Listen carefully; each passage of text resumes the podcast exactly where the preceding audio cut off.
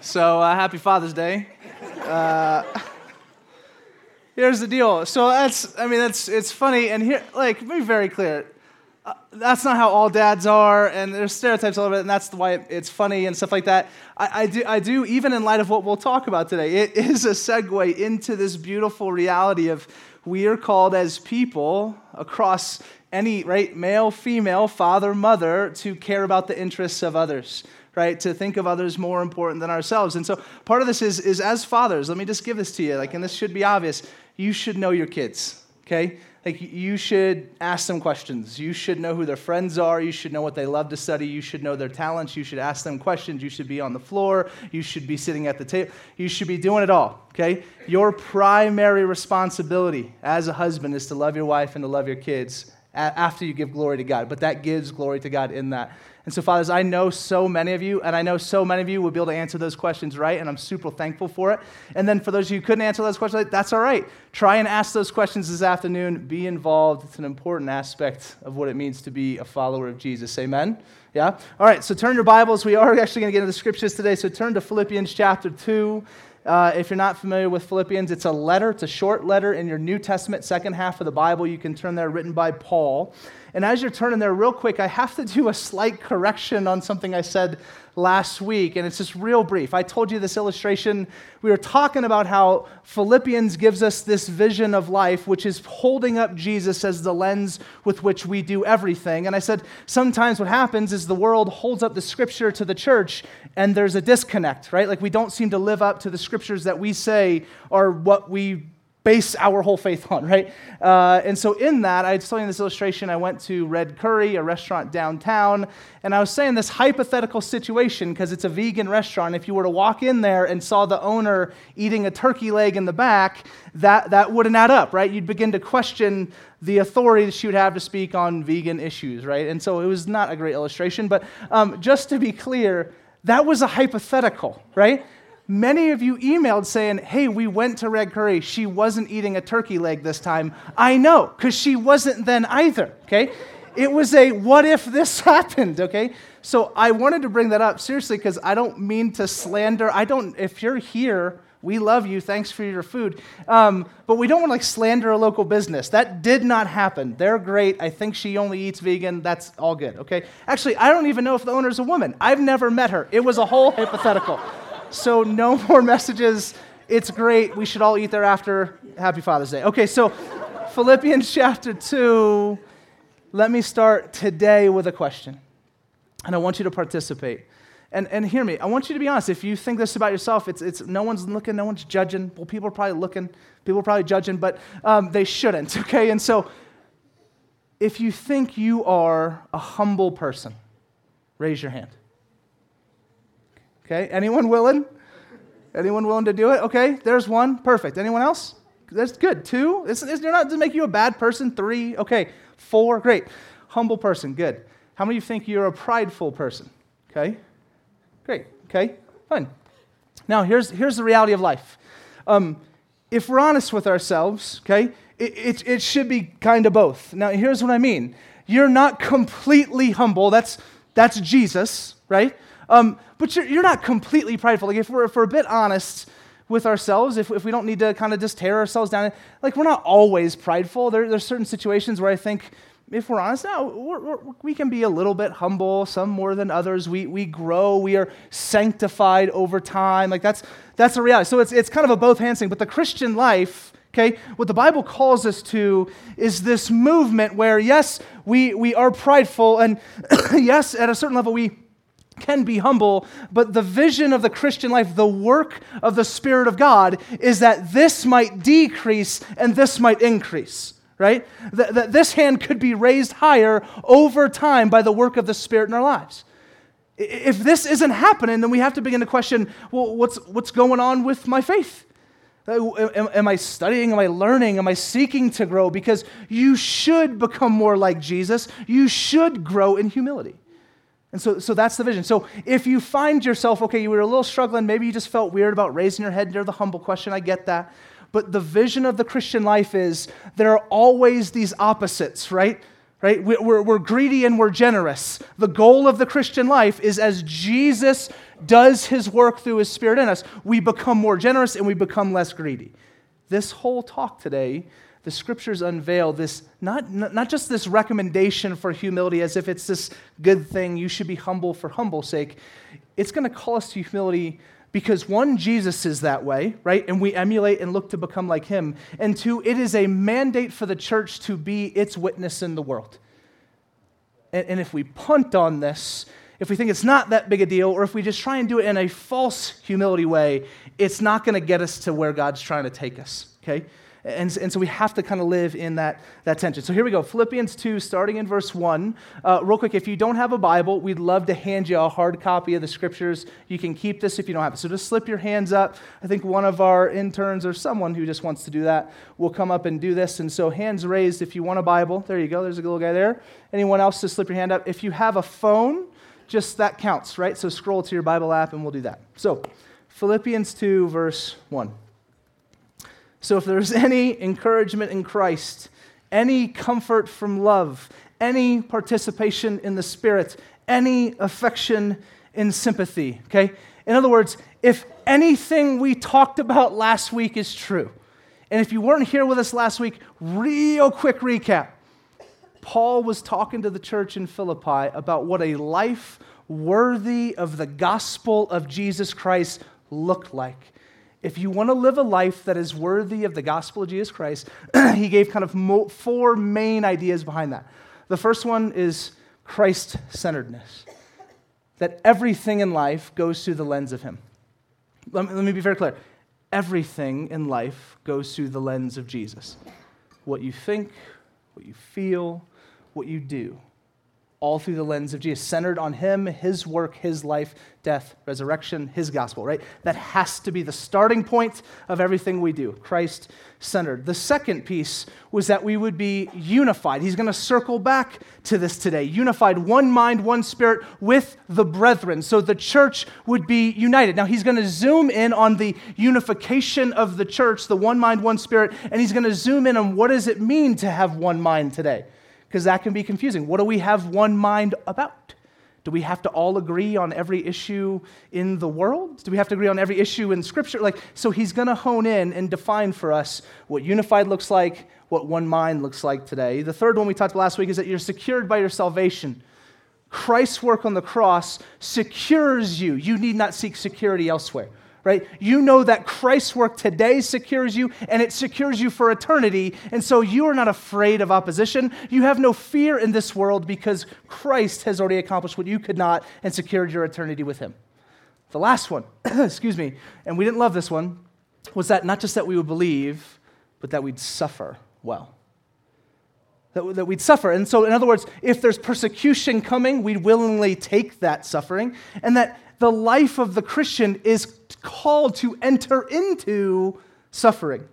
And, and, here's what we mean by this this isn't suffering that is placed upon you uh, if you've been harmed or hurt by someone. This isn't, hey, willingly chase that. This is a willingly chase the decrease of you for the increase of others. So, if that means that, again, we become less greedy and more generous, that means you forsake your own, ah, I want to buy this, that I might allow this person to flourish. That is, a, that is a moment of sharing in the suffering of Jesus. It is a laying down of self for the sake of the other. And so, that is the fourth part of the life that is worthy of the gospel. What Paul will do throughout the book of Philippians is zoom in on this life. And today, he circles back to that second one. Church, what does it mean for us to be unified and of one mind, and what does that look like? Okay, so continuing on, verse 2. Complete my joy by being of the same mind, having the same love, being in full accord and of one mind. So he says, in order to complete my joy, circling back to Philippians chapter 1, verse 18, where he says, I have rejoiced and I will continue to rejoice, but now complete my joy by what? Being of one mind and one spirit. But hear me, this calling is somewhat conditional by the verse we just read. This calling to move into and to complete the joy of Paul, okay, to fulfill the scriptures, to be the church, is conditional on how do you answer verse 1. And so I want to pause for 15 seconds and it's going to be silent and quiet. And I know we hate that. And I want you to ask yourself this honest question Is there any encouragement in Christ, any movement in the Spirit in your life that you would look more like Jesus? Okay? So I want you to ask yourself that for the next 15 seconds. Because if, well, I'll get down to the breakdown of the answers. Is there any encouragement as you look at Jesus?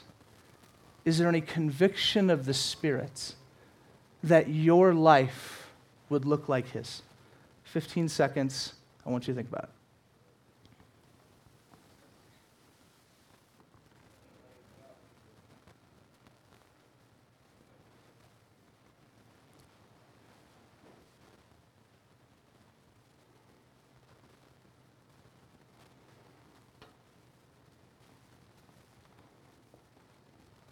Okay, now, I think for some of you, maybe that answer came quick, right? You're like, yes or no, right? Like, uh, for some of you, I think maybe the answer was, it was kind of this wrestle maybe for some of you, right? Where it's like, yeah, but also some of this, right? there's, there's two groups uh, of people in the church this morning, right? There, there's, there's a group of us, right? And a lot of us that are probably Christians, and there's I know every week some of you that are not Christians, right? You're like, Jesus, that's not my Savior, it's not my Lord, it's in my faith. But I, but I came, and for whatever reason. No, if you're here and you're a Christian and, you said yes, hear me, that, that's, that's good. That's the conviction of the Spirit of God saying, yeah, be more like me. That's what this is about. Be more like Jesus. Move towards that. Be sanctified, okay? Um, if, if you're here, you said yes and you're not a Christian, hear me, that's a conviction of the Spirit, and He's drawing Himself to you. Humanity does not want God on our own. We just don't. We want us. We want me. We want our stuff. So, so hear me. If you're, if you're here and you're not a Christian, you answer, yeah, uh, yeah. I, I, do feel that, right? So the, the, wooing, if you will, of the Spirit of God, come, come and know me.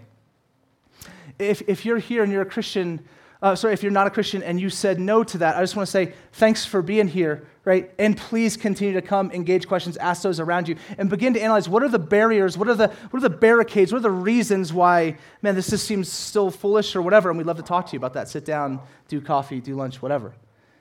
And, and then lastly, if you're here and you're a Christian and you answered no, and, and I, would, I would hope that we were answering honestly, like, do I feel this need to be conformed greatly and greater day by day to the image, person, and work of Jesus? And you're like, ah, no. We really need to talk. Because that's not of the Spirit of God. The Spirit of God wills and wishes to make us more like Jesus every day of your life. And if it's not there, I'm not saying you're not a Christian. That's not for me to decide. But it is a question of have you quenched the Spirit, as the Bible says? Have you so said no to Him over and over that it's not even a conviction anymore that your life should emulate His? And so, I, listen, and I, hear me, I've been in that place. And I would love if you would just be so willing to be bold to come up to us afterwards, stop by the Connect Us, fill out an info card, and sit down and talk about that reality. If you're in a Christian, not Christian, we're somewhere on that spectrum. Let's meet. Let's talk through this. Let's, let's be part of discipleship, yeah? So, with whatever you answered, let's bring that into back into verse 2. Complete my joy of being of the same mind, having the same love, being of full accord, and of one mind. Again, circling back to the second evidence of the gospel worthy life, that we would be united and of one mind. Now, Paul's going to give us now some wisdom in verses 3 and forward of how this actually plays itself out. Okay? So let's read verse 3. Do nothing from selfish ambition or conceit, but in humility count others more significant than yourselves. Let each of you not look only to his own interests, but also the interests of others. So again, complete my joy in verse 2 by what? The church being of one mind and one spirit, one accord, pursuing the same goal. Okay? The answer, hear me, the answer to division in the church, right? It's not convincing other people you're right. It's not yelling louder. It's humility. The, the answer to division, the answer to division in the world is not a killer Facebook status like we talked about last week. It's not your rhetoric and being able, able to win someone in an argument. It's humility. Pursue this. Be one, one mind, one accord. How? Humility. And he unpacks this for us because humility starts in the internal but must move to the action. Starts in the heart and the mind but must move to the way you live and carry this out amongst the people in your life. And so let's read again, verse 3 Do nothing. How many things? No things. Out of selfish ambition or conceit. Do you do one thing? Do you do five? You do nothing. No things out of a selfish, conceited movement of your heart. That, that's, that's the movement in the life of what Jesus is calling us to. Do nothing from selfish ambition and conceit, but in humility count others more than yourself. So hear me. The answer to selfishness is not, well, stop being selfish. The answer to selfishness is to see other people rightly. The answer to selfishness and conceit is love of other. It's that you begin to acknowledge and lift them and herald them even beyond what they deserve, okay? Because here's the reality of life. Here's, here's what we learn from the scriptures. Genesis tells us in Genesis 1:27 that God created man in his image, the imago Dei. You might hear that term thrown around, right? That all of humanity was created in the image of God. Here's what this means it levels the playing field, right? We've said this here before. And so humanity is here, right? And so say this is you and say this is someone else, right? It could be anyone, pick someone close to you, someone not close to you. You guys, by significance and value, which is defined by God, are on the same level. Your value is set by the Creator God, whom you are made in His image. Okay? That's, that's settled. Now, what we often do with humility is we say, okay, you know what I'm going to do then? Is I'm going to think less of myself, right? I, I, I will kind of tear myself down uh, so that others, like that way, I can be humbled. That, that's not the answer. Right? The answer is you to be less of you, you be full you. It's for you to actually intentionally, even though the significance is not there, right? No human being is more significant than another. They have no more value than another. But what we intentionally do to enter into the life of Jesus is, although we're here, we raise them up. And we begin to see them as more significant than ourselves, even though this is true. Humanity, we, listen, we are all significant because of the value placed on us in the image of God from the beginning of time. But what we do is we intentionally herald and raise them to see them as more significant than self. We begin to, to actually have to look at people and have to know people and, and to look at them as their, their full self. And we're not saying that you, this doesn't mean you agree with everything they say and everything they do. It means as a person, you intentionally count them more significant than yourself. Okay? So there's this internal reality to humility that is not this self deprecation. Uh, Tim Keller in the book, Freedom, Freedom of Self Forgetfulness, and I think we've used this quote here like 15 times. I just love it so much, and I think it gets to the heart of what the scriptures are talking about. It says, Humility is not thinking of thinking less of yourself, but rather thinking of yourself less. Right? Like you, you, you are not right the center of the universe. This isn't me, me, me, me, right? It is I am going to intentionally see you as more significant than me. And, and as I do that, that is humility. As you begin to see people through the lens of how Jesus seems, for whatever reason, to see us and see humanity. And we'll talk about that more in just a moment. Now, um, what you have here is the image of God, and then you have the calling the, of the kingdom of God, right? The image of God creates us on the same platform, but the kingdom of God, what it means to be the church, means that we see people from this lens, this view, and this angle. But then we begin to then, in the next verse, verse 4, we care not just about the way we feel about people, but actually what they do and what their lives. So when you care about the interests of other people, what, you're really saying is, I, I care about the things that would help you and cause you to flourish. Uh, like I, am going to step into, and it's not just lip service, it's not just something I can say. I'm going to intentionally insert myself into your life in such a way that the things that would cause your life to flourish, I will not just care about, but I will help with. Look not just to your own things. This, now, hear me. This isn't a don't care for yourself, only care for others. That's not what the Bible. That's not what it's saying. You got stuff you got to take care of, right? You guys are parents, so you got to take care of your kids, right? Make sure they're fed, clothed, all that. Okay? You got to go to work for, for, a lot of us, right? You got to go to work. You got to eat, okay? At Red Curry, okay? You ha- there's things that you have to do. You don't forsake these things. But don't, don't let that verse, like, hey, we'll also look to the interests of others, as like this, ah, well, then I don't really need to do much. I, I think we can kind of be like, oh, I, know verse 3 was really intense, like count others more significant, but, but, but verse 4, it's like, well, I, I can care about me too. And hear me, that's totally true. You have to care about things that you need to do in life, but don't water down the movement of Scripture here. And we're going to get a primary example in just a moment. But, but don't do that. Like, allow the, allow the Scripture to convict us Begin to think through the interests of the people around you, your neighbors, and hear me, even your enemy. What did it mean for me to step into ways to serve those who are even my enemy that might cause their life to flourish?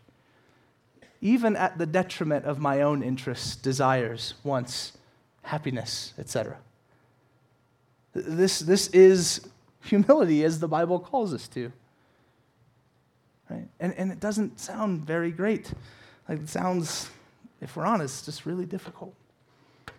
Verse 5 starts off by saying, having this mind among yourselves.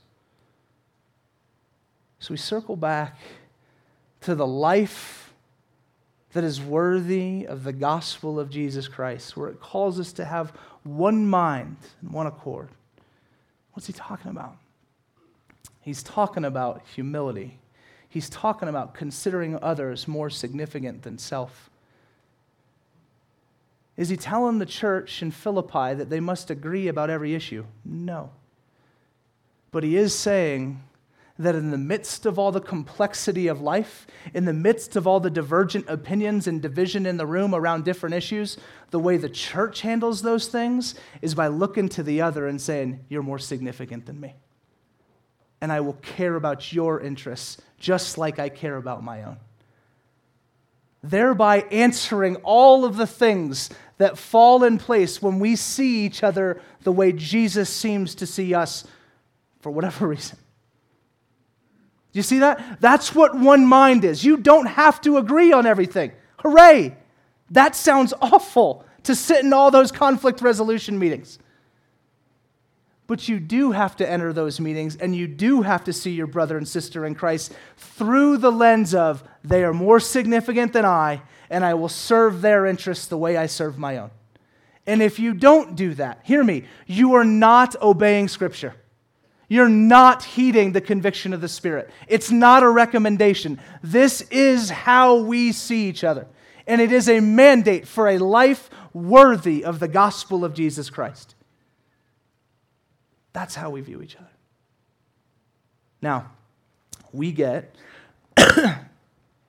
this beautiful vision and this most beautiful example. And shocker, it's Jesus, okay? But the words and the eloquence, you have to see the way Jesus moves in this scene, or in, the, in his life, really. So here we go. Verse 5 Have this mind among yourselves, which is yours in Christ Jesus, who though he was in the form of God, did not, acqu- did not count equality with God a thing to be grasped, but emptied himself by taking the form of a servant, being born in the likeness of men. And being found in human form, he humbled himself by becoming obedient to the point of death, even death on a cross. So, so here, if we can go back to the, if this was at all helpful, this little chart or whatever you call this. Here's what Jesus does. Here's the example he gives us. And again, this mind, this humility, it comes from where? It's in verse 5. this mind have among you. Why? Because it's yours in Christ Jesus. This is possible only because of him. And here's what this means Church, if you're here and you're the church and you're a Christian, you are, we are incredibly equipped to bring unity to the church and become a picture for the world to emulate. Because this type of humility is not possible outside of Jesus. It only belongs to the church because the Spirit of God has so equipped his people. It is ours in Christ Jesus. If you just leave here today and say, I'm going to be more humble, that won't work. I, like, even that is a prideful thing. Like, I'm going to do this. No, you're not. There you go. I don't know if that was like, you hate me or love me, but all right. the, the, the humility that Jesus shows us is a humility we are called to, and it's different than any of the humility this world's going to offer or show. And so we need to say, ah, I'm not going to do better. I'm going to lean into Jesus. I'm going to know I have this because of Jesus. I'm going to know I can be convicted in this because of the Spirit of God. Jesus, who though he was in the form of God, did not count equality with God a thing to be grasped, but emptied himself by taking the form of a servant, being born in the likeness of men. Being found in human form, he humbled himself by becoming obedient to the point of death, even death on a cross. Imago Dei for humanity, we're here. We count each other and see each other as more significant than ourselves, that we might, from this vantage point, serve and love and care and bless. Jesus was here. Okay? He is more significant than us. He is God. He deserves all glory, honor, praise. We are not Him. We're here. Imago Dei, beautiful, not Jesus. Jesus became in the likeness of men, intentionally did what? Came down here, became a servant in the likeness of men and descended to us because we could not get to him. Jesus, in his humility, came to his people because we could not get to him. Jesus, in his humility, came and was born into us, into this mess. And hear me, he didn't stop there because then he came, became a man, then became a servant of man, then went to a cross and died the most humiliating death this world has ever seen. Do you notice the descending nature of our Savior? God, far more significant, says, No, in love and humility, I come to your level. No, in love and humility, I go below. And in love, I go below again. Church, be like me, is what he says to us. Die. That what?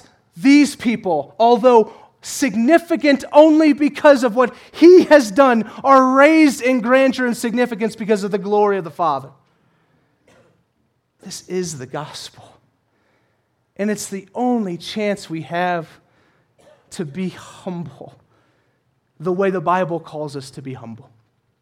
It's the only chance we have to bring unity amongst the church that we could fulfill what we talked about last week, that we wouldn't just think this, this way, but that we would, stride by stride, walk arm locked with arm with like believers in Jesus, with this mind to serve, bless, and save the world.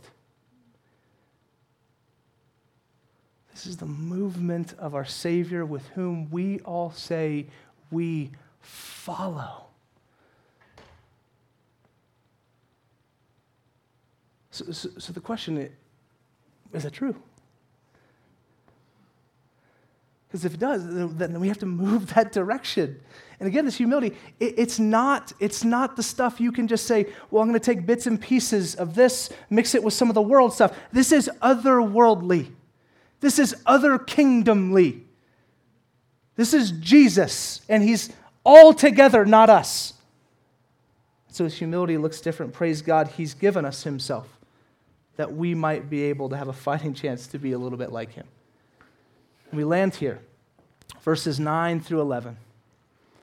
Therefore, God has highly exalted him, Jesus, and bestowed on him the name that is above every name. Notice, Jesus didn't have a certain name, okay, until after the obedience of Jesus all the way to the cross, okay?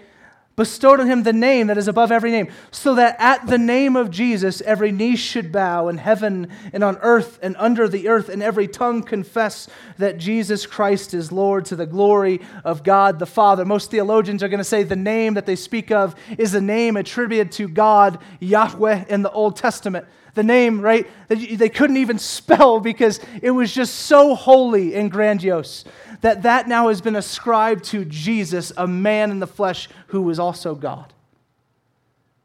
Isaiah 45, 23 through 25 says this By myself I have sworn, for my mouth has gone out in righteousness, a word that shall not return. To me every knee shall bow, every tongue shall swear allegiance. Only in the Lord it shall be said of me are righteousness and strength.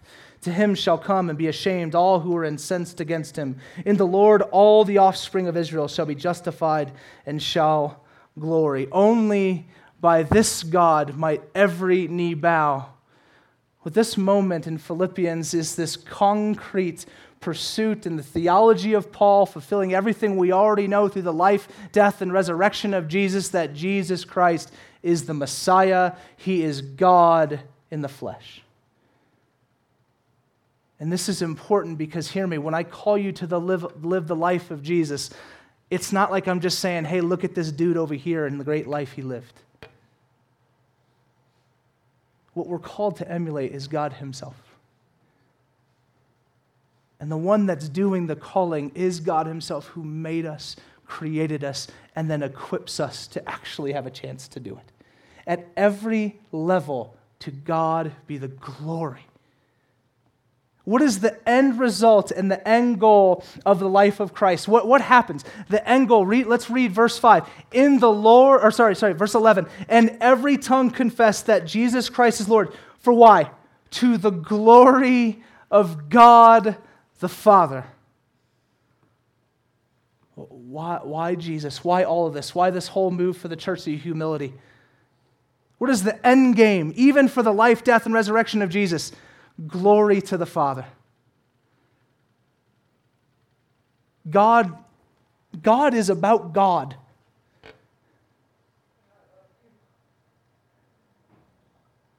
Church, hear me. We have lost a bit of reverence for God. In our own hearts, and maybe it's just me. I think it's us. We've lost a bit of, man, everything. This whole world is to declare and be about your glory. You're heralding, you're renowned. That's why we live. That's why we're here. That's why this, this movement to this type of humility, that we might move to people, that the church might be united, that the world would know, that the king might be just raised up on high. Why? That God be glory this day and forever until the end of time. I think at the end of the day, all these movements and desires towards humility will fall flat if we don't realize that the penultimate reason for this world and for existence is God's glory. Because He deserves every ounce of it. And when you start there, man, it's not, you don't even have to move towards it. You're just humbled at the reality of the grandeur and the beauty of our God. And then all the rest of the stuff begins to just make sense. Happy Father's Day. To the Father in heaven, to every father here, and to every person who would seek today to grant and give glory to the one who is due every bit of it, that the world would know, and that the church might rejoice as a unified, unified body. That the world may know. We'll be so motivated and ask the Spirit to do work now as we pray. Let's do it.